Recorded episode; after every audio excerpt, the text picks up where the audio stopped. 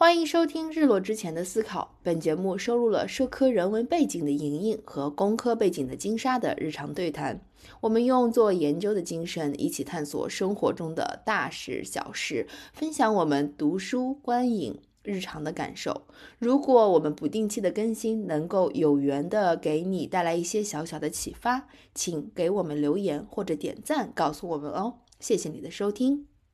因为想想我周日去和莹莹度过愉快的一下午，我就忍了。我连续忍着好几天做家务、给娃洗澡、哄睡，一条龙，一句怨言也没有，就觉得 I'm so sorry. I was thinking she is angry. 在打在看电影的同时呢，我就打开了一本书，那本书叫《How to Do Nothing》。我企图在书里面找到一些办法，教我怎么什么都不做。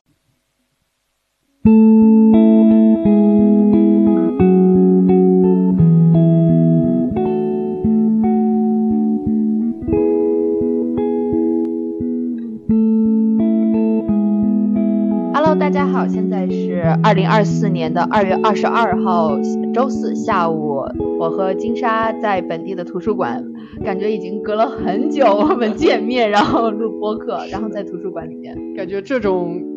这种。情境这种 setting 非常的陌生，是的，是的，是的，感觉还是很久以前的冬天，我们坐在一起。录音的感觉，感觉还是去年我们坐在一起，真的是在上一周，金沙和我产生了一次友谊危机，加上一些 dramatic 的 music，对，然后我跟呃金沙都 take our time，呃，然后我们金沙可以介绍一下后来我们是怎么和好的，怎 what we did。嗯哦，行，我我其实我没有觉得是什么友谊危机，我我就是觉得是一个看清自己，看清对方。哎呀，我终于看清你的真面目。呃，就我我刚才在跟莹莹讨论，就感觉像一个思考实验，一个 thought experiment。然后呃，反正事情就要从上周日一早上。起来六点多钟，我收到了莹莹的一条短信。对，然后他短信里面大致就是说，今天要放我鸽子了。我们在那一周，我们提前不是七天，我们是提前十天就约好了。对对，因为你是在两周之前，差不多就跟我约说，在下下周的周日我回来以后，我们碰碰一下。对对对。对，然后就是为了我们上周日，我们本来是要开选题会，对，就是我们两个人为什么会有选题会这件事情呢？这就是要说到我们现在想把。播客这块蛋糕做大做强，对，亲爱的听众朋友们，请给我们留言，我们需要你们的支持。咱们今年就是有一个小目标，就是希望咱们小宇宙上的订阅者上五百。对，是的。然后离这个目标我们还有四百多个，我们还有。Exactly 四百一十一个钱，所以正在听播客的你，请看一下你有没有在小宇宙上订阅我们，并且拿起你手边的手机，对，请至少推荐我们播客给另外一个人，并且要求他订阅我们。我在做传销。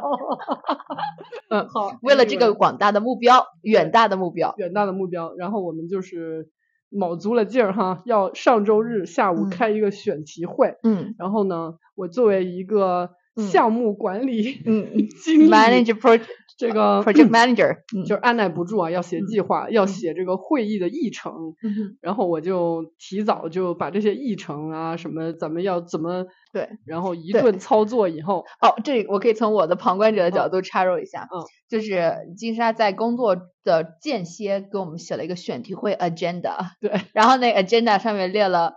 把一个播客做成功的关键要素，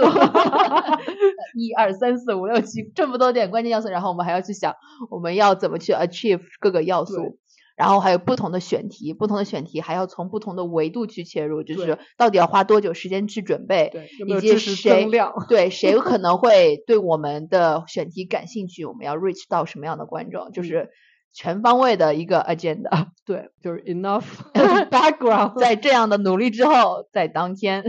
对，然后在当天我就收到了晴天霹雳一般的 短信，在早上六点多，我是五五点多还是六点多？你可能是六点钟就给我发了，对，因为我是五点多我就开始睡不着了，然后我可能是七点多起来，然后看到的，反正已经发了一个很长的微信，然后就是说。这个他好像这周就是有点 burn out，就有点精疲力竭，精疲力竭。嗯，对，然后就是想要今天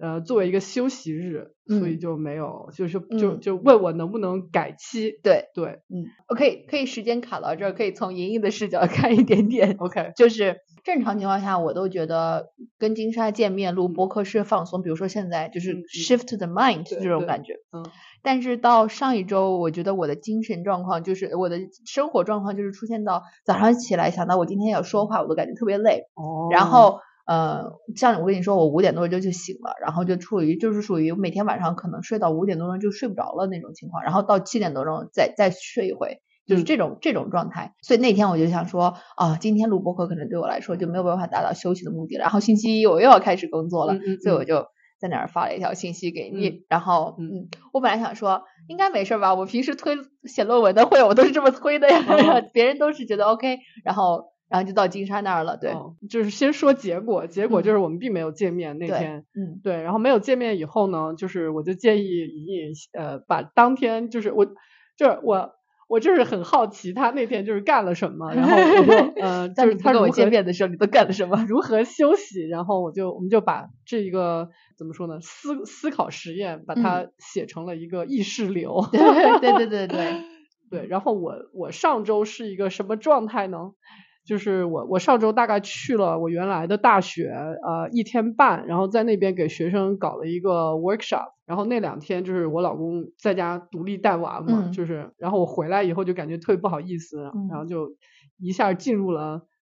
带娃模式，就回来以后马不停蹄的，然后就开始给小孩儿就是弄睡觉啊，然后对，然后我我就是为了星期天还要跟莹莹见面，我就这几天一直非常努力的带娃，然后我老公可能因为最近可能在找工作，他压力比较大，就是一副那种很累然后摆烂的状态。如果是平常的我，一定会跟他争吵起来，但是上个星期我就并没有。Again，我就是想到要跟莹莹见面，我就算了，我就我就让他就是摆烂，我就带娃。对，然后我就一连这样做了好几天的家务，然后给带娃哄睡一条龙，然后一句怨言也没有。我有几个情绪起伏吧，嗯嗯，就是我首先看到这个短信的时候，我就说：“天呐！”就是我首先的感觉就是非常同情莹莹，嗯说怎么就 burn out 了呢？因为中间我还是或多或少跟你说了一下我都发生了什么，对对对，因为我还是知道你上周就是大概发生了一些什么。嗯在我的印象中，我就觉得这些事情并没有很构成让你 burn out，、嗯，是吧？这嗯又是对从我甚至有反思了一点，看为什么这些事情我本来觉得应该没什么大不了的，这么对但是起到了这么大的作用，回头我再说。对，但是我今天看到你写的那个意识流，觉得 哎呀，真是很同情你。然后第二，我就觉得非常沮丧，因为我就一段安排，为了今天嗯要去这个、这个选题会这个事情，怎么就被取消了呢？嗯嗯嗯。然后我第三个感受对感受就是我觉得非常害怕，因为嗯我觉得，嗯、莹莹马上可能要放春假了，要去纽约了，然后我们这选题会再不开，我们就没有明确明确接下来这个计划。那我们接下来几周干啥呢？就是咱们这个我们的目标存货也快用完了，这个今天这个今年这个 Q one 也快过去了，这个小目标还做不做呢？哎，我们的 Q one 是到什么时候？就是一个季度，第一个季度嘛，三月月份结束是吧对，就快三月结束，我们 aim for 一百个吧。那就拿起你身边的手机，对，我们现在目标是三月份之前有一百个订阅量，我们还差十个，同学们。同学们。然后对，然后接下来我就是开始试图劝说他，就是我就开始试图想改变他的想法，我就嗯。跟他说，选题会也是休息啊，那我们就轻松一点，把这个事情做完呀，这样我们就会有接下来的这个要做些什么事情，就不用老想着这个事情。嗯嗯。嗯，然后我甚至还在想呢，是不是他给我发短信的时候可能太累了，然后嗯。是不是他回去睡下回头觉，他就能 回血了，干这种事就情。感觉就好多了呢。然后嗯嗯，后来我就还在说，我说要不我可以来接你，就是请你吃个饭啊，嗯喝个嗯咖啡啊，就聊聊到下一步的计划，咱们也嗯不用就是搞那么严肃，开什么嗯选题会。然后我估计他可能就是睡过去了，好几个小时也没有回我短信。待会儿可以说一下我在干嘛。然后我在焦急的等待中，就渐渐失去了希望。然后我觉得我可能是等不到我想要听到的答案了。然后这个时候，在一旁的我老公看到我就是也跟昨天晚上有些不一样，因为他昨天晚上 他他还在说，哎，真是。很很很悲伤，他认为周末就快过完了，因为他知道星期天他要带一天娃嘛，所以对他来说周末在周六的晚上就已经结束了。我看这段对话，我觉得很搞笑。然后对啊，然后 我就是我就很嘚瑟的，我就跟他说说，哎，我觉得我的周末才刚刚开始，因为我明天要去跟 莹莹见面。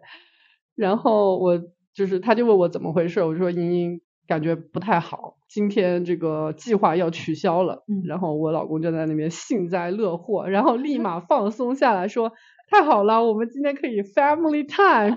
啊，可以，就你可以跟我们在一起，我们一家人在一起。然后我听到这个话，我就更生气了。你最后还是把他们抛弃了，自己一个人去 personal time。对我最后就是可以等一下再说。嗯，对，待会再说。这个时候已经到了上午十点吧。对，然后莹莹可以说一下。对，与此同时，他那边在发生什么？是的，是的，是的。因为因为现现在摆在我眼前的是金沙写下来的意识流，就是他当天都干了什么。然后我后面在他之前去呃那个他以前的大学去做 workshop 的时候，我们是有我们是有沟通嘛。然后我觉得那里有非常的有意思的对话。我们以后会做一个 workshop，呃，我们会做一个播客出来，我觉得有很多很有意思的点。我看到他写说。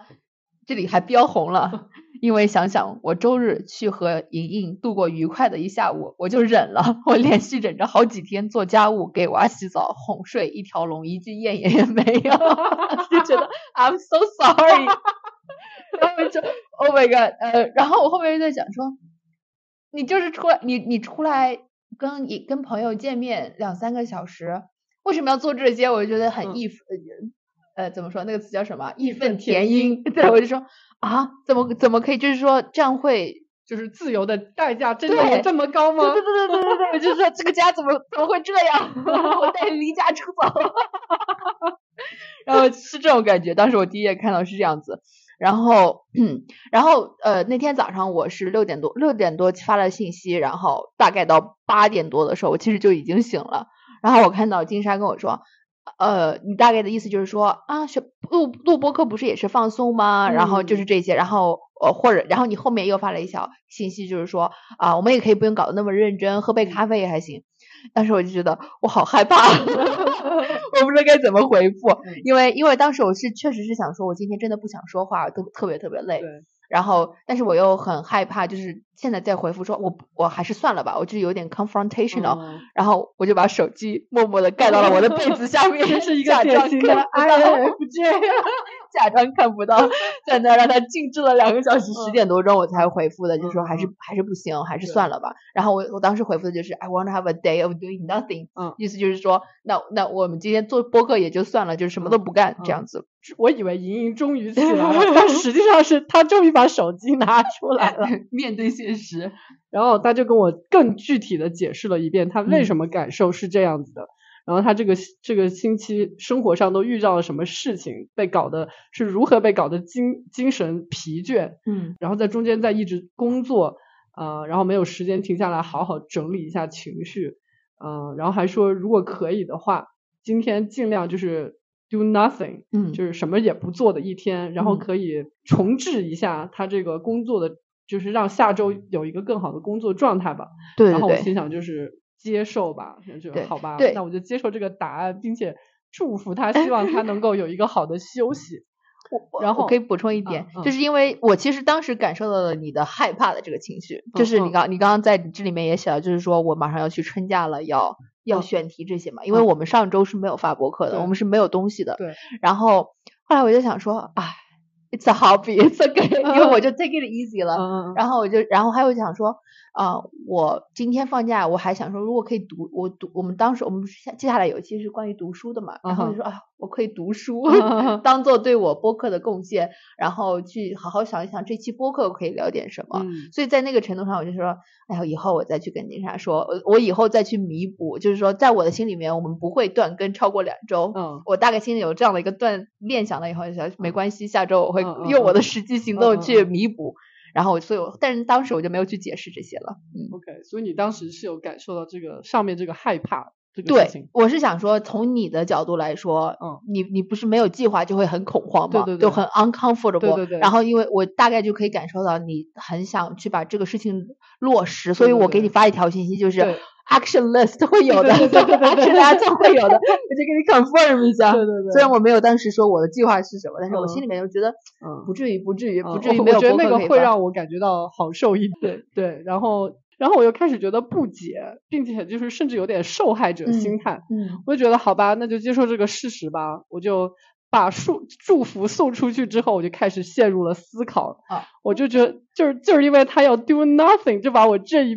顿安排的这个计划就打乱了啊吗？哈就是就是那我我怎么办呢？就是我怎么才能及时止损呢？嗯就是为什么就是我就是觉得做博客这个做播客这个事情对我来说是一种休息，并且十分期待。嗯但是我的朋友却不这么认为呢。嗯然后为什么我把这个事情的优先级排的这么高，而他却宁愿就是啥也不干，也要改嗯期？对，就是我当时在这一个时候，并没有非常的理解。虽然说我是祝福你的，我也接受了这个答案，但是我并没有非常理解，就是你就是难道没有更好的方式去去缓解或嗯者是去休息吗？就是一定要 do nothing 吗？你知道嗯吗？我然后我甚至就是开始有点受害者心态，我就觉得可能像我们这种有家庭的，平时要平时要上班又没有很灵活时间的，周末要安排这样一个活动，就得很提早的做准备，然后要就是我甚至还开始给自己找一些理由哈，就是嗯说。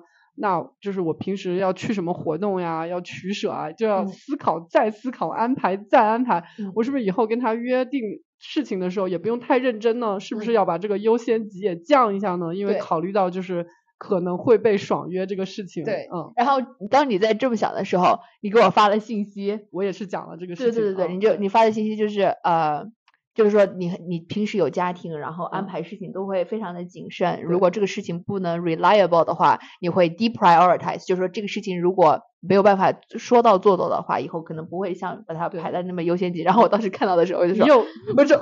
手机放一边，手机放一边 I was thinking she is angry。当时赫是在那边做呃做茶，就是他早上起来会做茶、做嗯早餐，嗯然后我就说金莎 is for sure angry，手机放一边，因为后面你发了一条信息，就说那我们下周那我们下周发什么呢？没事儿，你开心就好。嗯我说，然后我当时就说静置一下，待会儿再回复。嗯后面有，然后一直等到下午才回复那条信息吧，应该就是你开车出来以后 OK OK 嗯，然后这是当时我在这边的一些感受。OK。对，然后这就差不多到中午了。嗯，然后这个时候我其实已经准备就是放弃了，就今天就 family time 了。但是我又看一下今天阳光这么好，虽然外面很冷，但是我并不能，虽然我并不能够去外面活动，但是在家里的客厅我也度过了一个愉快的上午。然后我嗯看到我儿子呢，就是玩的很开心。就我们家有一个那种就是橡皮筋牵着的一个气球，其实嗯是一个很廉价的一个玩具，好像啊是什么牙医诊所那种送的吧。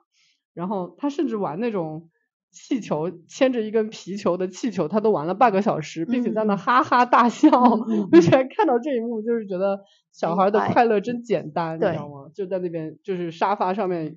看他玩玩了一上午的气球，嗯嗯嗯，然后也觉得还好。然后到了十二点半的时候，就顺利把我儿子放睡下了。平时我就跟他一起睡过去了，但是嗯这个时候我就觉得，哎，我应该自己出去做点让自己开心的事情，我要出去散散心。然后我就把这个想法告诉了我老公，嗯嗯，他一开始是很不解的，他说你不是不跟莹莹见面了吗？怎嗯么又出去？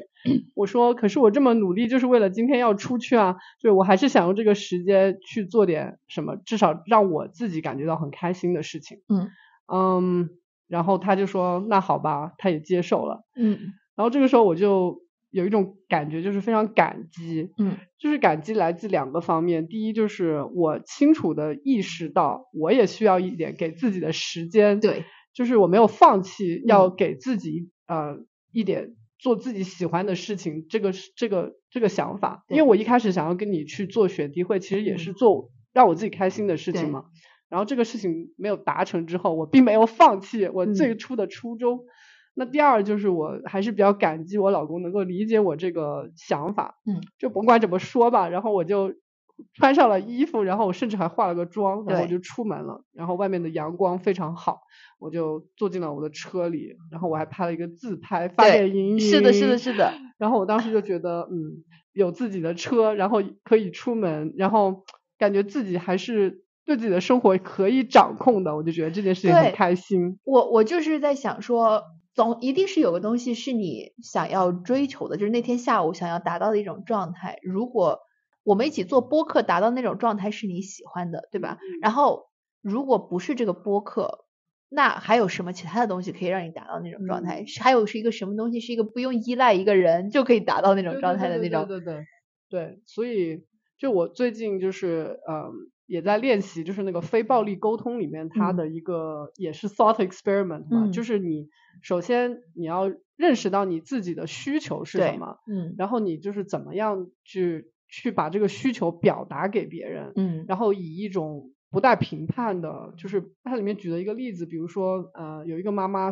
想要她的邻居帮她看一下小孩，因为她有一个很紧急的事情要出去做，然后她传达这个信息出去的时候就是。说哎呀，我那个我要出去，我实在是不好意思麻烦你，你能不能帮我看一下小孩这样子？嗯，然后书里边说就是，其实不应该这样，应该像一个圣诞老人把礼物给别人的时候那种精神状态一样，把你的把你的需求来告诉别人，嗯，就是。吼吼吼！现在这个是我的需求，我要告诉你我的需求是什么，就是要以这种精神状态去告诉别人，嗯，就是你不要就是小看你自己的需求，嗯嗯，所以我这个这个这个时候我后面会讲了，嗯嗯，然后你可以同步讲一下，到这个时候你在我都在干什么，对吧？对，然后 相比金莎那天非常的 frustrated，我那天我那天唯一担心的就是你会很生气，然后我就在想。我我是现在去 intervene 还是以后去 intervene？后来我想的就是，OK，既然今天是 do nothing，然后我相信金莎也是会 take care of your 你你自己的。就是当你 off the hook 了以后，你干嘛去了呢？然后我就说，OK，金莎现在肯定是生气了的。然后 OK，我先静置一边，我觉得他能够 take 自己照顾好自己，我还是先把我自己搞好吧。其实我真的是什么都没干，呃，我就是当天。早晨起床以后，我就跟我男朋友说：“我说 OK，今天我跟金莎的会也取消了，然后我们就什么都不干。然后他他之前也是在跟我说他需要有这样的一天，所以我们两个就在一起，呃，打开，我们就在在在沙发上打开电视看了一部非常无脑的电影，叫 Power，反正就是一种 sci-fi 那种电影，嗯。”在打在看电影的同时呢，我就打开了一本书，那本书叫《How to Do Nothing 》。我企图在书里面找到一些办法，教我怎么什么都不做。然后这时候我男朋友就把书拿过去，是在在那个电脑上那个书，然后就说啊，你不用去读，什什么都不做，就是不用去学习，你只要在这坐着，你就是什么都没做。然后我觉得那一幕还挺好玩的，就是非常有意思。然后那天我，因为他也是一个最近沉迷于工作，然后我们两个就是很难从工作的状态里面走出来。就是即使你走在路上，然后你有的时候你明显的感觉到这个人他肯定是在想工作。所以我们就说这两天你要做的作用就是你是一个像班长一样互相监视对方，互相监互相监督对方，不要去想工作。就是今天。Anyway，反正就是我觉得就是两个，这这可能就像谈恋爱吧，两个人之间那种小小游戏，我觉得是让人比较放松的。然后我就说我今天会看着你不要想工作。后来我发现他还有偷偷的去看那种 academic tweets，就是我就说你这个是在 cheating 啊。Anyway，就是这些，就是这些小 事情，我觉得 OK，他稍微让我有点治愈这种感觉。然后后面我们就去了一家呃学校里面有一家迪拜的快餐店，嗯啊，就是他说他可以想尝试一下，就就是我喜欢那家哦，那家还可以对吧？然后整体来说，我觉得那天那那种为什么我回忆的时候会把这一幕写上？我觉得当时在餐厅里面跟别人的那种微笑，然后阳光暖暖的洒在我打开的那本书上面，那种感觉就挺好的，嗯，所以就是整个就是说其实真的是什么都没有做，然后。就我会记住那天那种阳光洒在我书上的感觉，会记得当时给我们收银的那个女孩子的笑容，然后就是那些小的 moment 是让我觉得 OK，那天我慢慢的就恢复了，就是回到一个这样的一个状态，就是说我不会觉得人对我是有恶意的，我不会觉得我需要努力的去达成业绩或者是完成某个目标。就是一个 non-judging 的一个状态，就是回到慢慢弹力恢复到了这样的一种状态。对，对我那天基本上后来后来我就去吃了我们经常去吃的一个粉店，对，是的。然后就本来我要跟莹莹去那家吃的，后来莹莹没有去，我自己就是依然也去了。对。然后我就基本上就是一个跟自己约会的一个下午吧，我觉得天气也蛮好的，然后我就开始自己跟自己对话。就你知道吗？我就作为一个非常外向的人，就是。就如果别人不跟我说话，我就自己开始跟自己说话了，你知道，就是情不自禁。对，然后我就我就写了这么几点吧。我说，首先我就要提醒自己，就是莹莹是一个 I 人，然后我是一个 E 人，就是我是从跟别人的相处中汲取能量，而他并不是。所以我认为可能是一种休息的方式，在他看来可能是不成立的。嗯，就我我总觉得好像跟别人这种交流是一种休息，但是你可能觉得更加让你就耗能吧。对，我觉得呃这一点是要看情况，就是。我觉得我们之前录播客对我来说就是一种放松，加包括此刻我们之间就这样去沟通，然后换我刚刚在开了一个一个多小时的会，觉得很累，然后我就打车到图书馆，这种 shift 对我来说就是一种放松。但我觉得上周属于一个比相对比较极端的情况，对，所以在那种那天是不成立的，对。是的。然后第二就是我要清醒的意识到，就是播客毕竟只是一个兴趣爱好，就也没有必要太当真。就是莹莹现在的。呃，这个他是一个要毕业的学生，所以然后我也曾经是这么走过来的，要毕业要找工作，所以我觉得他现阶段当之无愧的头等大事应该就是毕业要找工作啊。然后我怎么可以仅仅以自己对播客这种就是目前的这个热情来希望他也这么做呢？嗯，然后这点我的回复是。当时我试下想说说这东西不就是个播客吗？然后我心里面稍微，因为我感受到你那种不安全感，对于没有我们接下来没有一个计划的不安全感。但是我心里面就想说啊，光我脑子里面想的，我看完这本书的感受应该差不多就够一集了。我心里面就会觉得，anyway 我们不会断更，只是我们没有一个系统的计划，可以下周再去弄。然后。当然，找工作是是是是重要的事情。我现在这个阶段确实有点特殊，处于这种比较就是数据分析的关键阶段，以及怎么去找工作。就是我甚至在想，我当时在你这个阶段的时候，我就别说什么播客了，我啥事也没有办法做，就我整个一个人就恨不得住在实验室里面。我上周确实有一点这种感觉，但是我觉得这种 tendency 就是想要住在实验室，想要一直沉浸在自己数据里面那种。那种倾向其实是因为自己有一点不安全感，老觉得我待在那儿就可以了。但是其实也其实偶尔是要跳出来。但是 我我这里看到的是说，呃。其实我们对做播客都是有热情的，对。但我上周其实很认真的在想，我们之间的热情还是有可能会有点不一样。嗯，就是我们最终的目标都是把这个播客做好，但是我在这中间的热情，就像我反复说了很多次的，就是我在中间维持热情的方式是不断去读书，不断去看电影，不断去交朋友，通过播客交朋友。所以我们很热衷去采访一些人啊这些，然后把它变成播客的这种产品。嗯哼。那我感觉你我自己的感觉，我上周在想。金沙对于播客的这个热情，到底是他享受这中间的哪一个环节？我感觉你特别喜欢剪辑，但是我又想说，以你的时薪花在这上面，太 浪费你的你的精力了。就我觉得这个，我呃，我想我本来想说留给我们就选题会那一期讲，但我现在也可以讲一下嘛。我也想了一下，就是就首先我觉得我为什么热情这么大，就是目前这个阶段哈，我就感觉我就是有点方法论了，你知道吗？就是就是我很想。就像做一个实验一样，因为我们俩是从来不会做这个东西。对。然后我就想说，以我们就是看到的、听到的，然后想把这个东西从无做到有这么一个过程，我就是想把它做成一个像样的一个一个项目，你知道吗？对对。就想把这个项目做成这么一个这么一个感觉，是的，是的。所以，我我自己其实也是，我觉得跟我我甚至在想，这跟我们受到的学科训练有没有关系？因为当我看到你的 agenda，就是选题会 agenda 以后，更像是比如说，假设我把成。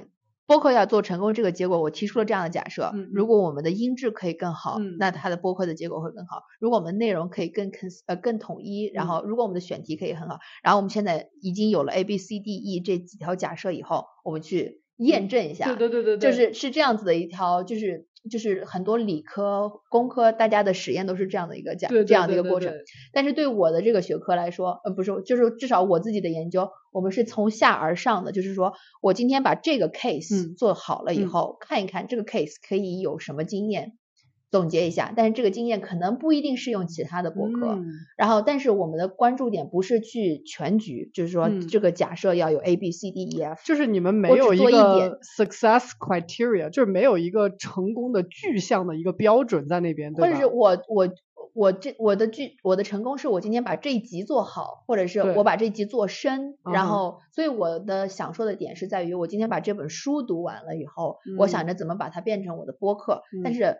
可能音质不好，我觉得啊，that's okay，、嗯然后可能内容跟下一期的内容不 consistent 或者怎么样。嗯嗯嗯然后我就没关系，我就把这一期做好就就所以嗯更多的是一个自下而上。我们今天先把这一个 case study 做好，嗯然后看从这个 case study 里面有哪些可能可以 generalize 就可以应用到其他例案呃其他 case 上面的呃一些要素。嗯呃，但是重点是先放在把这一个 case 做好就嗯好了。嗯嗯所以所以我觉得我的这种问题是我不会去想全局观这些对，这个跟我就是的工作还有平时的训练关系太大了。对就是你像我们做工程的，首先这个项目没有开始之前，我们一定要做一个东西叫 pre-mortem，就是你这个项目就是有这么一百多种可能性，可能会 kill 你这个项目，是怎么让你这个项目就是搞不成。对，就所以你要想到就是最坏的结果然后你想完最坏结果之后，呃，就是哪些能够导致你这个东西干不成这些可能性之后，你会想对策，嗯，就是然后想对策完了以后，你就会想怎么去执行这个对策。对，是对，的，是的我们我们会想很多呃，就是 action 维度维度的这个，因为我看到了金沙呃的选题 agenda 上面写的就是，比如说这些是做好播客的 elements，对吧？然后我在旁边弄了一个写了一个 comment 说 It's okay if we don't end up with success，即使不成功也没有关系。后来我发现不是因为我不想成功，也不是因为我对成功没有野心，嗯，是因为我更享受的是 identity，就是发现成功的要素这个过程，但不代表嗯我就是想去用它。你知道那种比如说你把 A B C D E F G 这些成功要素都用完，你一期播客可能要二十个小时。然后我现在就想，OK，我只做百分之六十好了。属于那种就是成功了，然后完了回来再分析为什么成功了的那种感觉。然后就或者说，呃，我我分析出来了七个要素，但是我接受自己只用两个要素去做博客，嗯就是 OK 即使它 ended with 不成功，对，然后也没关系，因为我知道那五个可以让我更成功的要素，我可能没有时间去做它，或者是怎么样，是这种感觉。OK，嗯，对，就是这是性格跟研究训练、科学训跟你的学科训练有很大的关系。真的哦，我我觉得是这样。我没有想过这个，对，但是我确实就是抛开这些呃，就是项目管理方面的经验什么的，我我我觉得我我也很享受去听别人的播客，嗯所以就是当我在享受听别人的播客的时候，我也会想，哎，自己的播客怎么样能能做到那个样子呢？嗯就我希望我做出来的是一个作品，就像一个嗯艺术作品一样，就是嗯可以可以供人欣赏。对我我就是那种我做出来是一坨屎没关系，因为我的目标就是可能这就是我们之间不一样的地方，就是我的目标就是我的就是想说，今天我只付了百分之六十的努力去做好，然后那就把它 publish 出去，就这样了，然后再嗯 move on。对，OK，嗯很有意思。对，然后我今天还听那个就是大内密谈跟李如一的那个呃采访里面，对就他们会提到一个，就有的时候你卯足了劲去做的一个内容，你准备了很长时间的内容，可能你的听众是在一个什么场景里面听的呢？他们有可能是一边拖地一边洗嗯碗，嗯就是嗯那确实是可能也就听进去了百分之二十这样子。请听众们给我们留言，告诉我们你们在听我们这个节目的此时的你，在一个什么样的场景里面呢？平时你听我们播客的时候都是什么什么场合？对，我就很想了解一下我们的观众。对，就其实用用户群像调查。没错，就是其实我我本来也是这样子的啊，就是呃，经常是在搞饭做菜的时候会去听别人的播客。对嗯，至于就是有没有全盘的吸收里面的信息，其实也嗯不一定。所以我们因为有些人听播客就是放松，没错没嗯错，他不是为了一定要有一个 lesson learned，呃，没错有一个能学到的东西才去听。对，是的。然后大部分人都这样。然后李如一他也讲讲到一点，就是你你不要总觉得这个东西好像是有没有一个 take home message，就别人听完了以后是不是有一个能够记住的点？难道嗯说没有记住的点，你做这个东西就没有意义了吗？嗯好像你准备了很多，别人没有全盘接受到，就会有一种错付了的感觉。嗯或者就是陪伴价值就好了，对对对，陪伴他过了那一个小时。没错，因为好多播客做到了一定程度以后，呃，你会觉得主播像是你朋友一样，对他们说话会给你带来轻松的感觉。我觉得这种就是也是也是一种价值。对，嗯那我们可以后面选题会再具体讨论这个事情哈，就是我们播客的定位。然后第三点就是我我讲到我要做自己情绪的主人，就我怎么能够因为别人的一个计划的改变，就让我自己情绪这么嗯低落呢？对对，这个又说到我最近就是这个非非暴力沟通，就是这个对需求还有对自己情绪负责这个事情有了新的认识。就是我们的人脑呢，总是会喜欢去归因，总是把自己的情绪去归因到别人的行为上，就是因为谁谁谁做了这些东西，我于是感到愤怒、失落、沮丧。嗯，就是我们认为自己是要为别人情绪负责的，甚至有的时候觉得，就是比如说一个常见的语境就是，呃，这这谁谁谁看起来不高兴了，那么我也别太高兴了吧，就跟他一起沉浸在这样的哦情绪里面，让他感觉没有那么差。OK，就是有的时候，嗯你比如说你的伴侣心情不好的时候，你也不能在旁边就是太嘚瑟这样子。实际上你想想，就是难道你难受，他看到你难受，他会好一点吗？其实也嗯不会，对吧？嗯然后，所以首先我们要对自己的情绪负责，然嗯后再就是要区分别人的情绪和我们有没有必要去为别人的情绪负责这个事嗯情。对，哎，这点嗯。我们确实是，因为我上周是非常的糟糕，然嗯。后我男朋友也是有个面试嘛，一个很重要的面试，嗯所以他也是，然后所以他其实也是属于压力比较大我觉得在这两个情况下，我们两个做的比较好的，就是说，当他看到我今天特别疲惫的时候，他给我的感觉是我会拖住你的底，嗯，就是可以不让你太更糟，就是会给你一些 care，但是他也不会去说很多的话，也不会让嗯自己变得很失落。嗯他更多的就是说，OK，那你可以去休息，我来给你做饭。嗯，那你可以去呃稍微把你要干的事情做一下，然后剩下的事情我来 take care of。嗯就是 我觉得就是这种小的细节会让你感觉到关心，那种那种关心就是一些润物细无声的那种感觉。，对我看到你写的这个里面，我真的觉得好感动，就是你情绪崩溃情绪崩溃的时候，然后他会做好了饭，然后你一开始是拒绝吃饭的，然后他会做好了饭，然后端到你的家里来，对对对。然后说对就这些小 moment 其实让我觉得可以治愈人的一些 moment 对。好感动，我觉得。啊、哦，第四就是就是我我要更爱自己，嗯，就是无论在什么情况下，我都不能忽略自己的需求，我要勇敢的用一种不招人讨厌的方式来把这样的需求表达出来。嗯如果这个能够得到别人的认可，我要感激；如果得不到，我也不要因为这个觉得我这个需求是没必要的。对对对对，嗯这一点真的非常的重要。就是你说到，就是说做自己情绪的主人，不要因为别人的计划的改变而受到影响。就是因为我从旁观的，我那天就是在感觉到你肯定生气了以后，我还是有点害怕的。我就跟我男朋友说，我说我感觉金山现在肯定生气了，然后他就说他，你觉得他为什么生气？我说因为他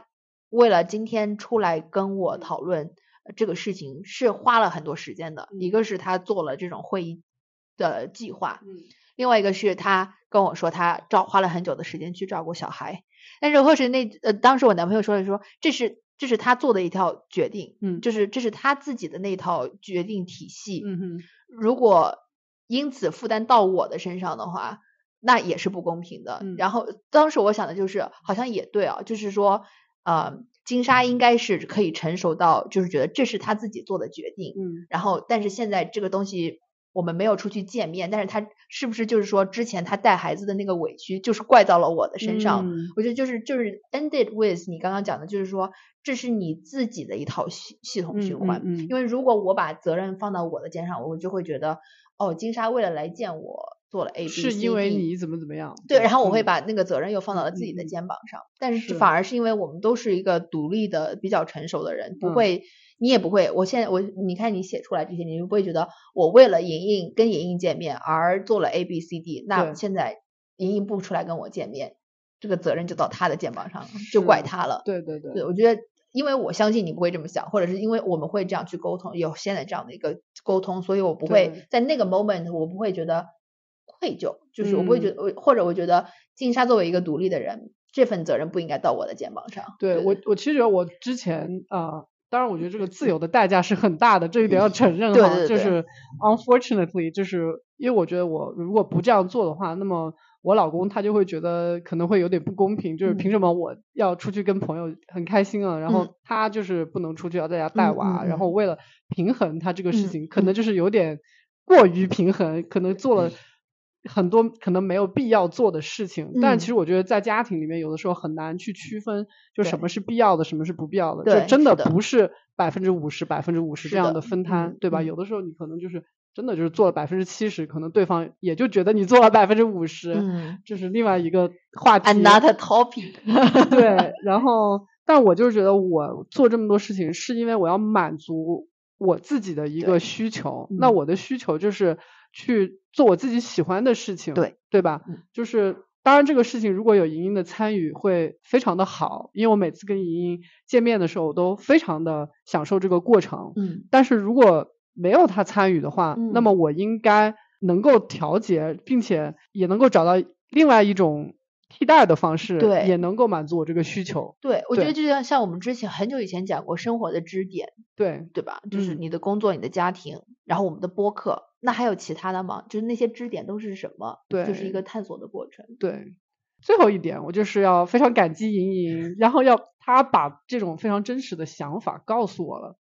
我要感谢她能这么坦诚的告诉我她需要休息的时间，然后我也很佩服她知道什么时候要按下暂停键。嗯，然后后来我看到她写下的这些意识流，我觉得她是一个非常高度的有就是自知之明，然后 非常能够观察到自己无论是情绪还是身体上的不适，呃，或者是带给他的影响，这样一个呃女生哈，非常的佩服她。然后我我觉得她知道要这样去。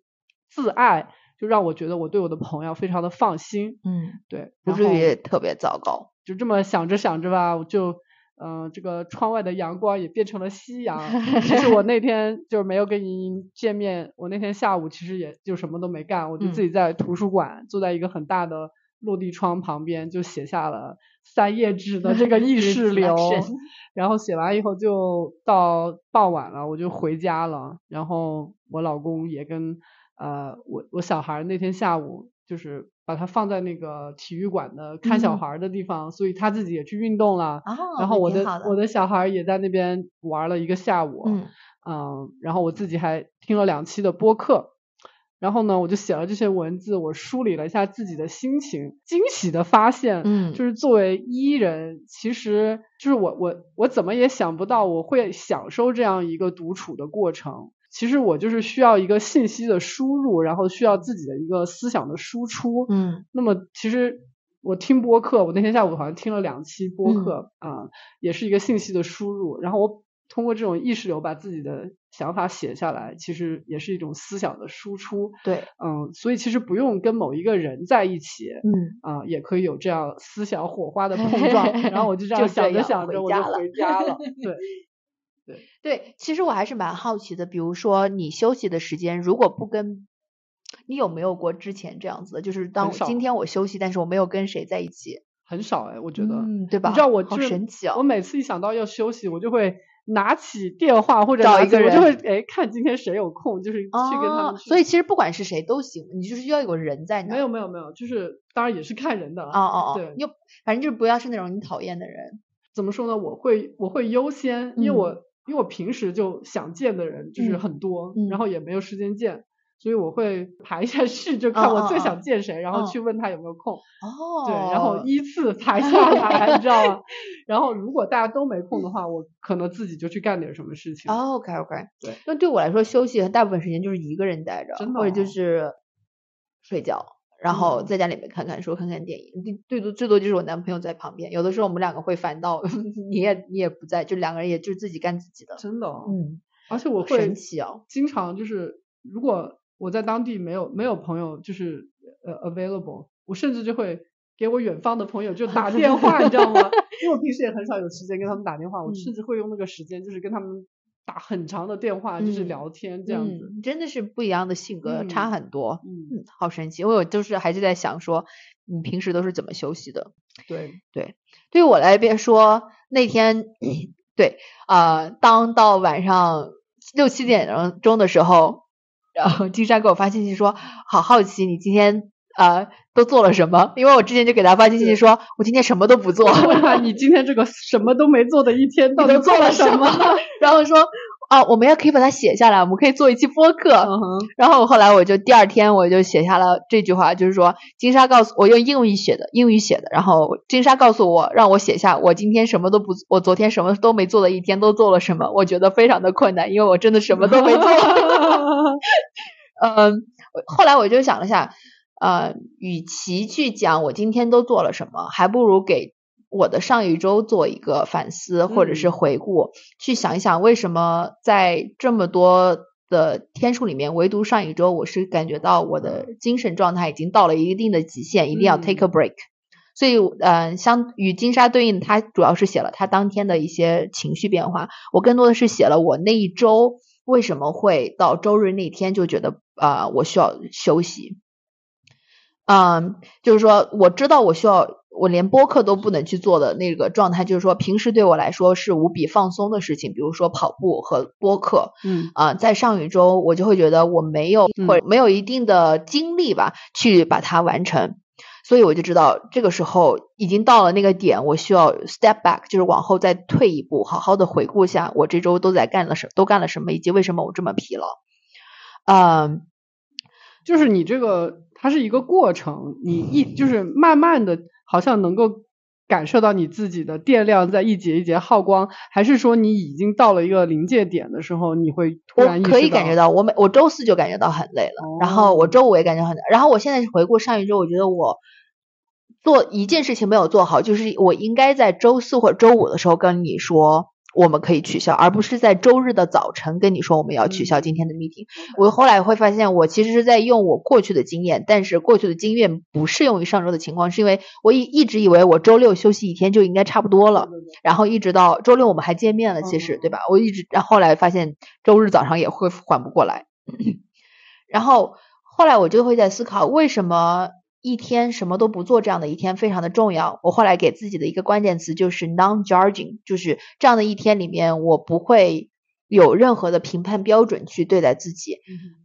然后在上周，在我的生活里面发生了很多事情，都是因为我写的是 confrontational，我觉得就是有正面冲突。嗯。尽管我的理掌管我理性的大佬都已经可冷静的去说这件事情的来龙去脉是这样子的，但是这个事情发生了以后，你会觉得有无尽的疲惫感。呃，首先最近的就是周四的下午，我的一个朋友他的手机，呃，他忘记密码，所以他的手机被锁了。然后我们就说要不要打电话给呃苹果的那个客服，但是因为当时我们在车上特别赶，然后。那个有些广告公司就给给那个 Google 上面投了广告，所以他你搜苹果客服，他的第一个就是第一个弹出来的是那种投了广告的那种假的骗骗子的公司。这个点这一点也非常值得提醒。真的是，然后所以一般呃那种骗子打的电话都是打过来骗你，但是我竟然就打到了骗子的电话上，然后哎你说这个能不能投诉给那个 Google？应该是可以的，应该可以，应该是可以。对啊，对，绝对可以。然后。整个虽然最后我也没有什么财务的损失，但是当那天晚上我回到家的时候，你会想想说，这个世界上竟然有人去精心的设计一个系统，然后然后还要投钱进去，让你搜索到，打电话给他们去骗你的钱。后来我在网上查了，真的有人会因此丢到几百刀这种，就是损有财务损失，而我差一点变成了那样的一个受害者。然后这种恶意，当我自己直面别人这这个我没有见过的。人的恶意的时候，我就跟电视上看那些诈骗被人被人诈骗那种感觉还是非常不一样的。所以就是丢失了什么呢？我什么都没丢，但是我的结果就是我需要打电话到我的银行账户，我当天下午立刻就要去银行把我的账户冻结。你是告诉了他什么信息？因为他让我登录我的银行的 app，但是我的 app 是自动。填充我的账号和密码，所以他什么都没看到。对，但是问题是你不知道他那边能获取到什么样的信息，所以当时那个银行就说你先把这个东西 on hold，就是锁住，然后未来再看。如我现在就是跟他们说，你重新给我发个卡，OK。然后后来我回去以后还要重新打电话给我的信用卡公司，就是把信用卡都换掉。然后我把我的 Apple ID 也换掉了，反正就是，总之就是说，其实都不是什么大事儿，但是就是一些耗耗费人精，力的事情。就是本来就没时间了，还得花时间搞这种破事。对对对对对，对然后还有就是感受到了一个陌生人的恶意那种感觉。对哦，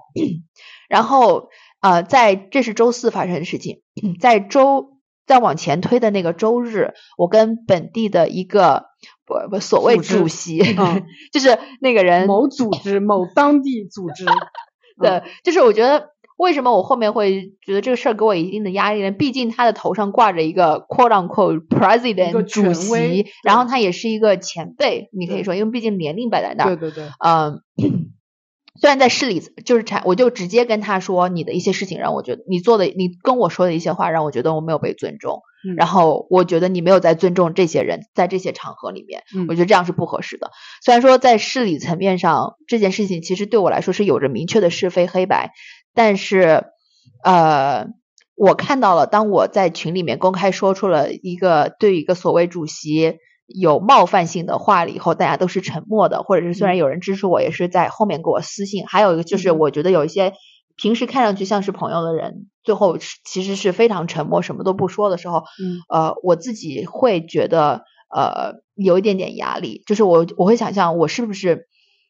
这个变成房间里的那个大象。我想说一下，就是其实就是莹莹，就这几个月以来，就是一直跟这个组织保持一个比较友好的关系，嗯而且一直是非常积极的去参与到，其实在我一个外人看来，就是根本没有必要去参加的一些事情。对，就我就觉得莹莹现在学习和工作，还有自己这些社区里面的活动已经这么繁忙了，就是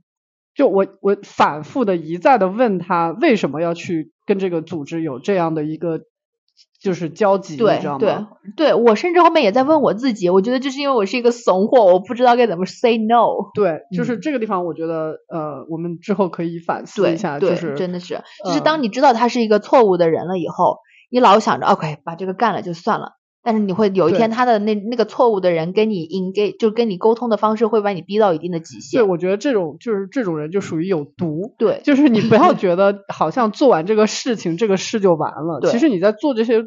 就是我感觉你是在被消费，对，你知道吗？就嗯这种人，你就应该敬而远之。真的是特别。对，但是我觉得你真的也非常勇敢。就是莹莹之前就是其实跟我抱怨了好几次了吧，但一直也没有就是没正面刚没有正面刚，对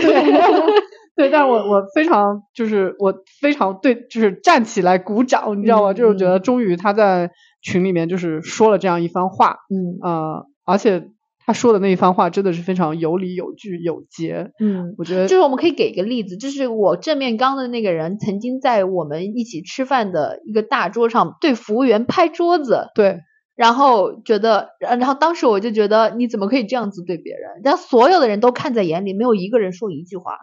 然后这就是那个氛围，让我慢慢的把我觉得你，哎，第一是你怎么可以这样对别人？第二是，呃，别的人为什么一句话都不说？当场嗯有比他跟他年纪相似，甚至比他年长的人，那个人已经五十多岁了嘛？嗯嗯为什么这些人可以视而不见？嗯嗯然后最后是一个一个二十多岁、三十岁的我，最后 point out，这不是因为老人就是指出不来吗？我我觉得这一点就是我在莹莹身上看到非常可贵的，就是她非常有同理心，然后非常为别人打抱不平。嗯嗯，但是我也希望你可以意识到，就是这一点是一个非常可贵的品质，但是真的不是所有人都有。嗯所以就是当你看到别人没有及时的站出来为你说话，甚至就是你认为是朋友的人没有嗯在一个非常公开的场合为你站出来说话的时候对，我觉得我希望你不要觉得这是一个非常就是奇葩的行为。对就是我我想我对，应该应该是这是一个正常的行为。就是如果别人站起来为你说话，这是一嗯个非常、非常值得感激的事情。但是没有的话，就是你也不要因为这这个事情失望。对嗯，因为首先你你做的这个站起来说话这个事情是需要非常大的勇气，对吧？这样说，所以我我也希望你能够意识到，就是你做这个事情是对的，就是不要因为别人没有反应而让你觉得你自己这个反应是过激了，或者是怎么样，是的是的是的也不要因为别人没有去挺你而去生气，这样。对我我我觉得，就像我们在播客之前，我就说我经历了一个觉得有些失望，后来又去呃内化这种失望，觉得这才是正常的，就是你应该调整自己对别人的期待值，但是理解自己为什么会说那句话，在那种情况下，因为那样才是我，我我其实是反复考虑过才去做这件事情的，嗯，对，然后就讲到，其实，在上周的周日，我跟一个本地的挺有威望的，也不是威望吧，挺有年纪的一个人，呃，有了一些有了一些正面刚的摩擦。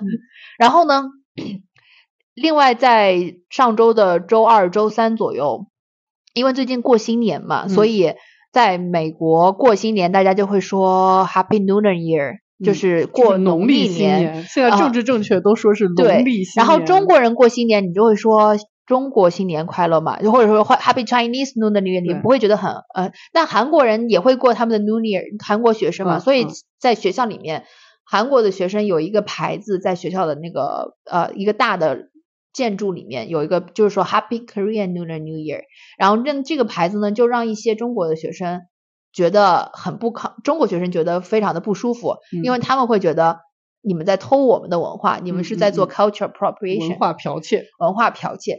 我觉得我觉得人家过人家的年，你过你的年，大家为什么？而且你们还 share 就是有一个共同的。文化文化难道不是好事儿吗？然后为什么一定要说这个年是我的，这个年不是你的？嗯呃，但这一方面的争论我其实并没有去考虑，就是没有去过多的参与。我只是觉得，哦，我觉得没有什么大不了。有些人觉得反应很过激，这事情就过去了。嗯嗯。但是到那天晚那天晚上有有争论的那天晚上，我跟我男朋友从办公室大概九点多钟回到回家的时候，我们就看到学校里面贴了针对韩国人过年的那种嗯。种族歧视的小小小贴画 A 四纸那种，放了一些韩国就是对韩国人种族歧视的一些一个画像，贴在了学校最中心的位置。然后我大概就知道是那一波人贴的嘛，呃，然后后来我就把我就把这个东西拍了一个照片发到那个群里面，就是那个那个群学生所在的那个群里面，我就说这个东西是 racist，嗯，you should know that。然后竟然会有人回复说，如果韩国人看不爽，就应该自己去把它撕掉，这是我们的言论自由。嗯，然后那天晚上我还发现小红书上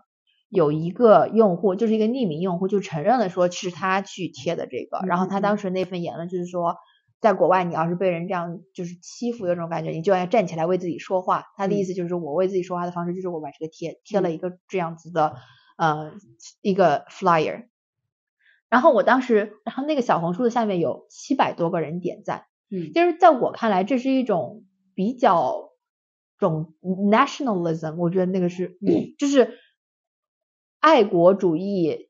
的那种表，在国外的一种表现，就是说，其实过年，我觉得这个事情每个粉红了是吗？有一点点这种感觉，就是。中国有中国的年，韩国有韩国的年。我们过去文化交流那么多，所以大家有这还有呃这边的越南同学也会有自己的越南新年嘛。大家都是因为大家以前的文化交流很多，所以会有这样的 shared culture，shared tradition 很正常。一定要搞到。一定要搞到，这是他他在偷我的年，他在偷我的文化这个份上。就是我也不太清楚这个东西它的背景是什么，但是这个就让我想到了很多年之前那个韩国不是把那个端午节要去申遗嘛这个事情。对对对。所以就是呃，我我我大概就是两方我都可以理解吧。然后包括我最近不是跟你说在那个 Adobe Firefly 上面，就是我在搜呃，就是。小孩穿传统服饰过新年，过中国新年。我输的是 Chinese New Year，然后出来那图全是韩国小孩穿穿韩国那个呃汉服，就是来来过新年。嗯，我后来还专门去跟我的韩国同学就是交流了一下这个事情，然后他自己也会觉得在韩国他们的那种 nationalism 就是政府的舆论宣传。就像跟中国一样，我们中国在宣传他们偷我们的文化什么之类，然后韩国肯定舆论宣传也发挥到了一定的作用。他说，在韩国大家也不会说 Korean Lunar New Year，你知道吗？但是这些牌子把这些牌子举起来，可能也是想有一点这种，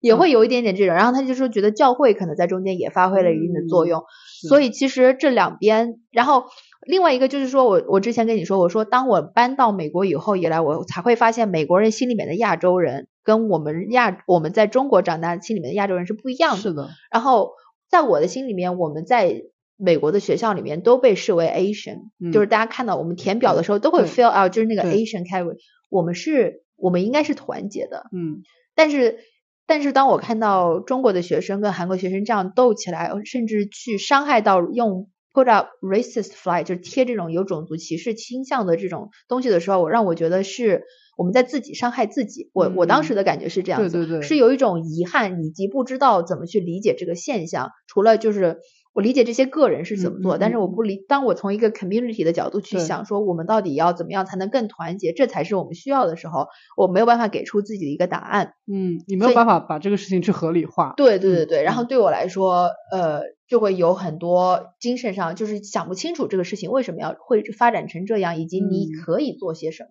就是我后面还去跟我的教授去聊了这个事情，因为你在学校里面看到这种种，你想想他那个种族歧视的 fly 对应到中国，就类似于放一个中国人清朝人的人样子，放一个清朝的中国人留着小辫子，嗯，你像你要在你要是一个中国学生在学校里面看到这种 fly，然后说这是这就是中国人或者怎么怎么样的时候，你会我你会觉得我会觉得肯定很生气，肯定会被激怒，对啊，肯定会被激怒。然后我我我觉得吧，这个事情就是。又又到美国这个言论自由这个事情了，就是其实我觉得这这个事情就好像枪支自由一样，永远没有一个答案在美国，就是真的是真的是每个人都可以去发声，当然你这个发的声会影响到一个破坏程度到到什么程度，什么时候需要官方的一个介入，是是这个东西就是没解。现在对，如果这是对，所以所以我就是陷入到了这样的一个思考过程当中，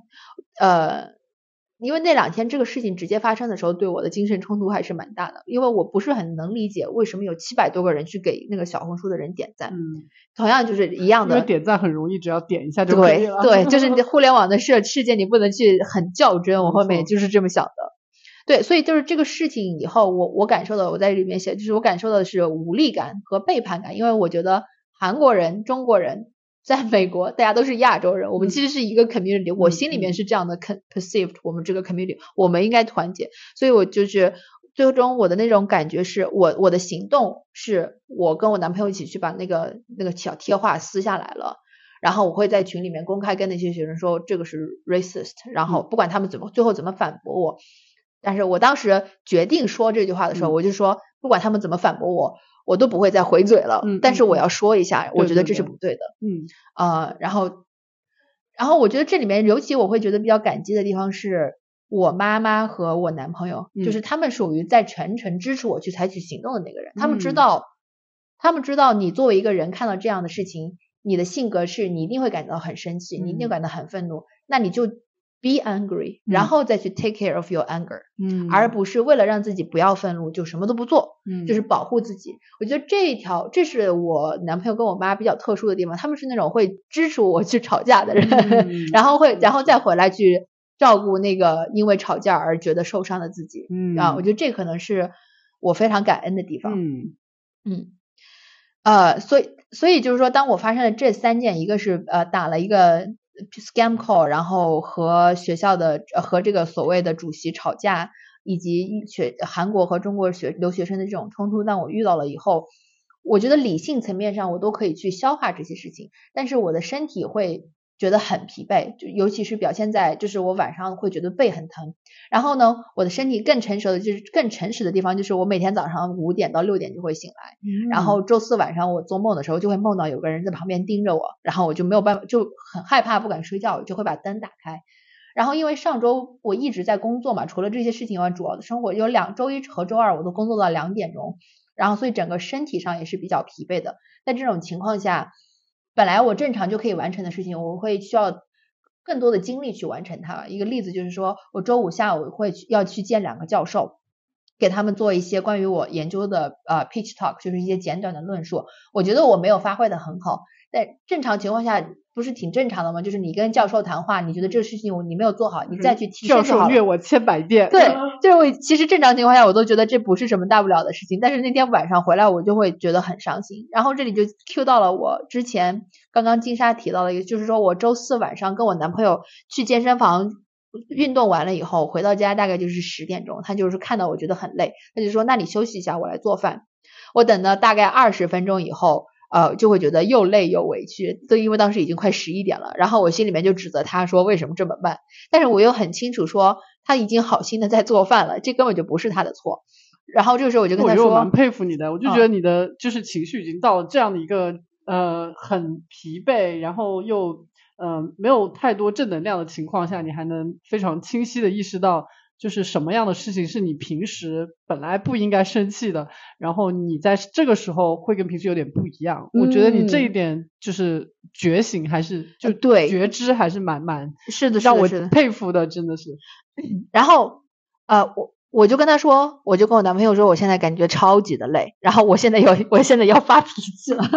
是你这火要上来了。对，我说我现在特别想发脾气，然后我就说，但我感觉好像对你也不太公平，我就跟他说，啊，那你做饭吧，真的，我们两个很文明。我说你做饭，我现在要回我，因为我们住同一栋楼，但不住在一起，然后我就说我拿了钥匙，我先回自己家冷静一下，把我的情绪处理一下。然后其实当时我是觉得有点委屈了，我的委屈是觉得我都这么累了，你为什么做饭还做的这么慢？但是我又有一丝丝理性告诉我，其实是因为我对时间的感知，因为我太疲惫了而变得很慢。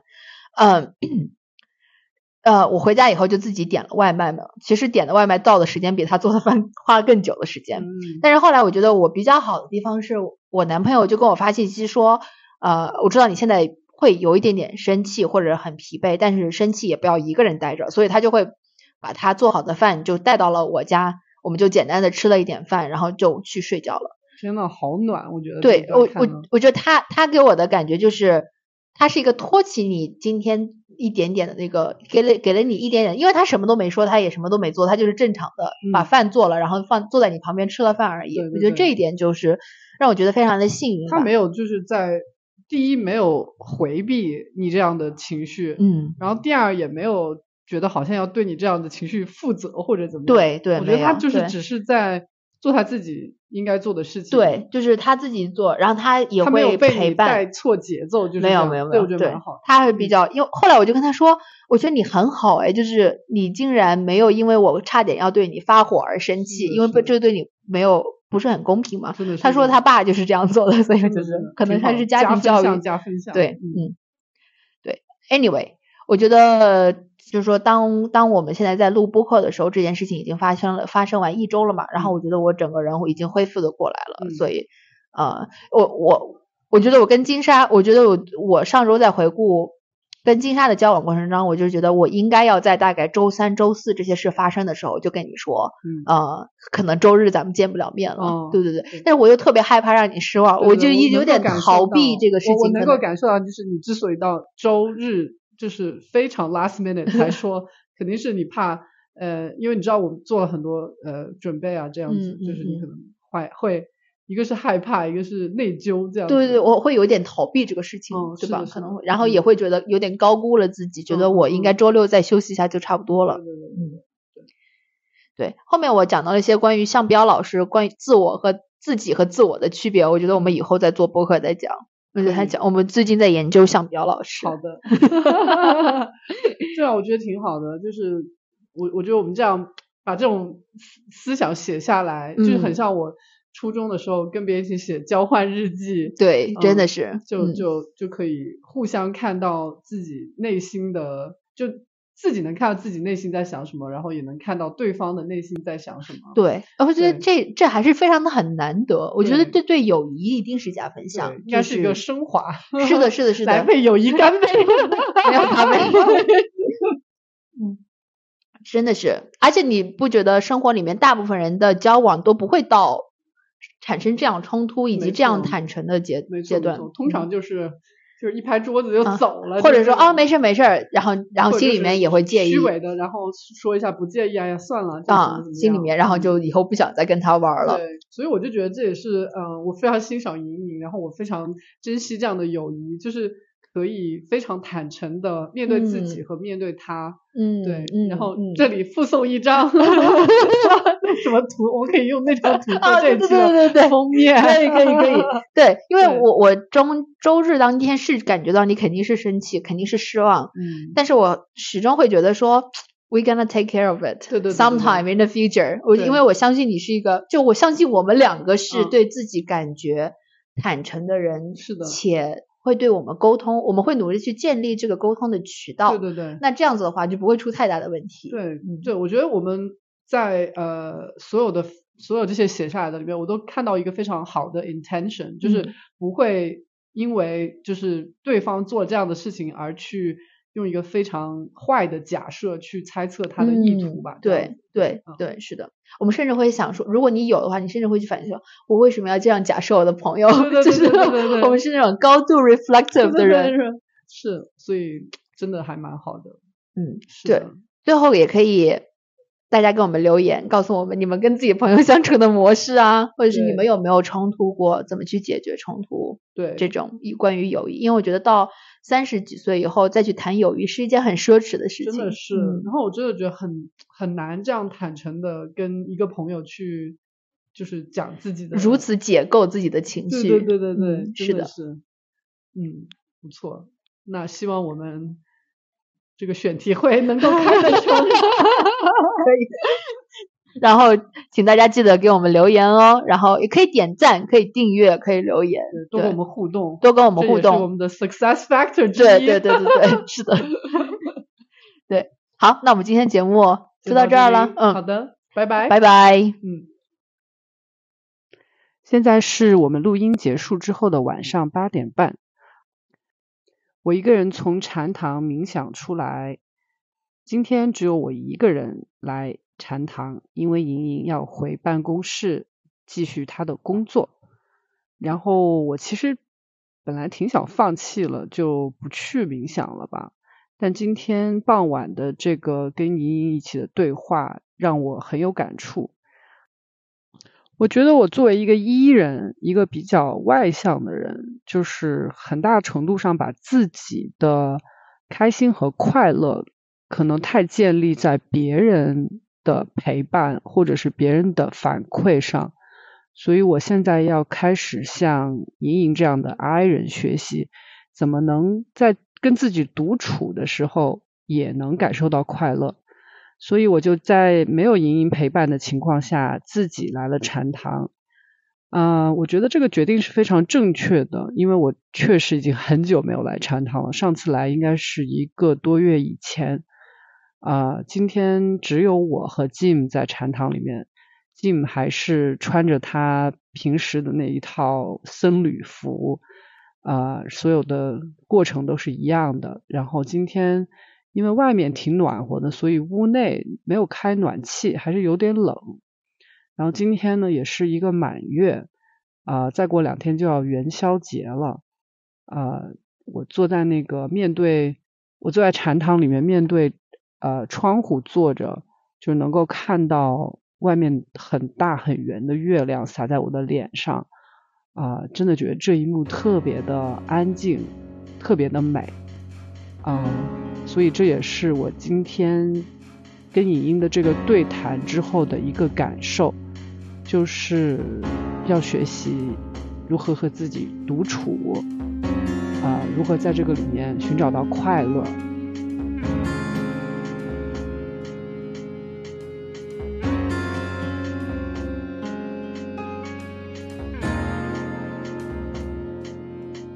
我喜欢永恒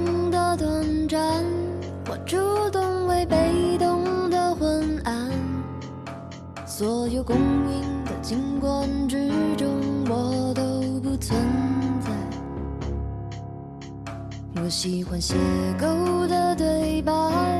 我有某部电影的光彩。你要我给的，应该也如此的是这答案。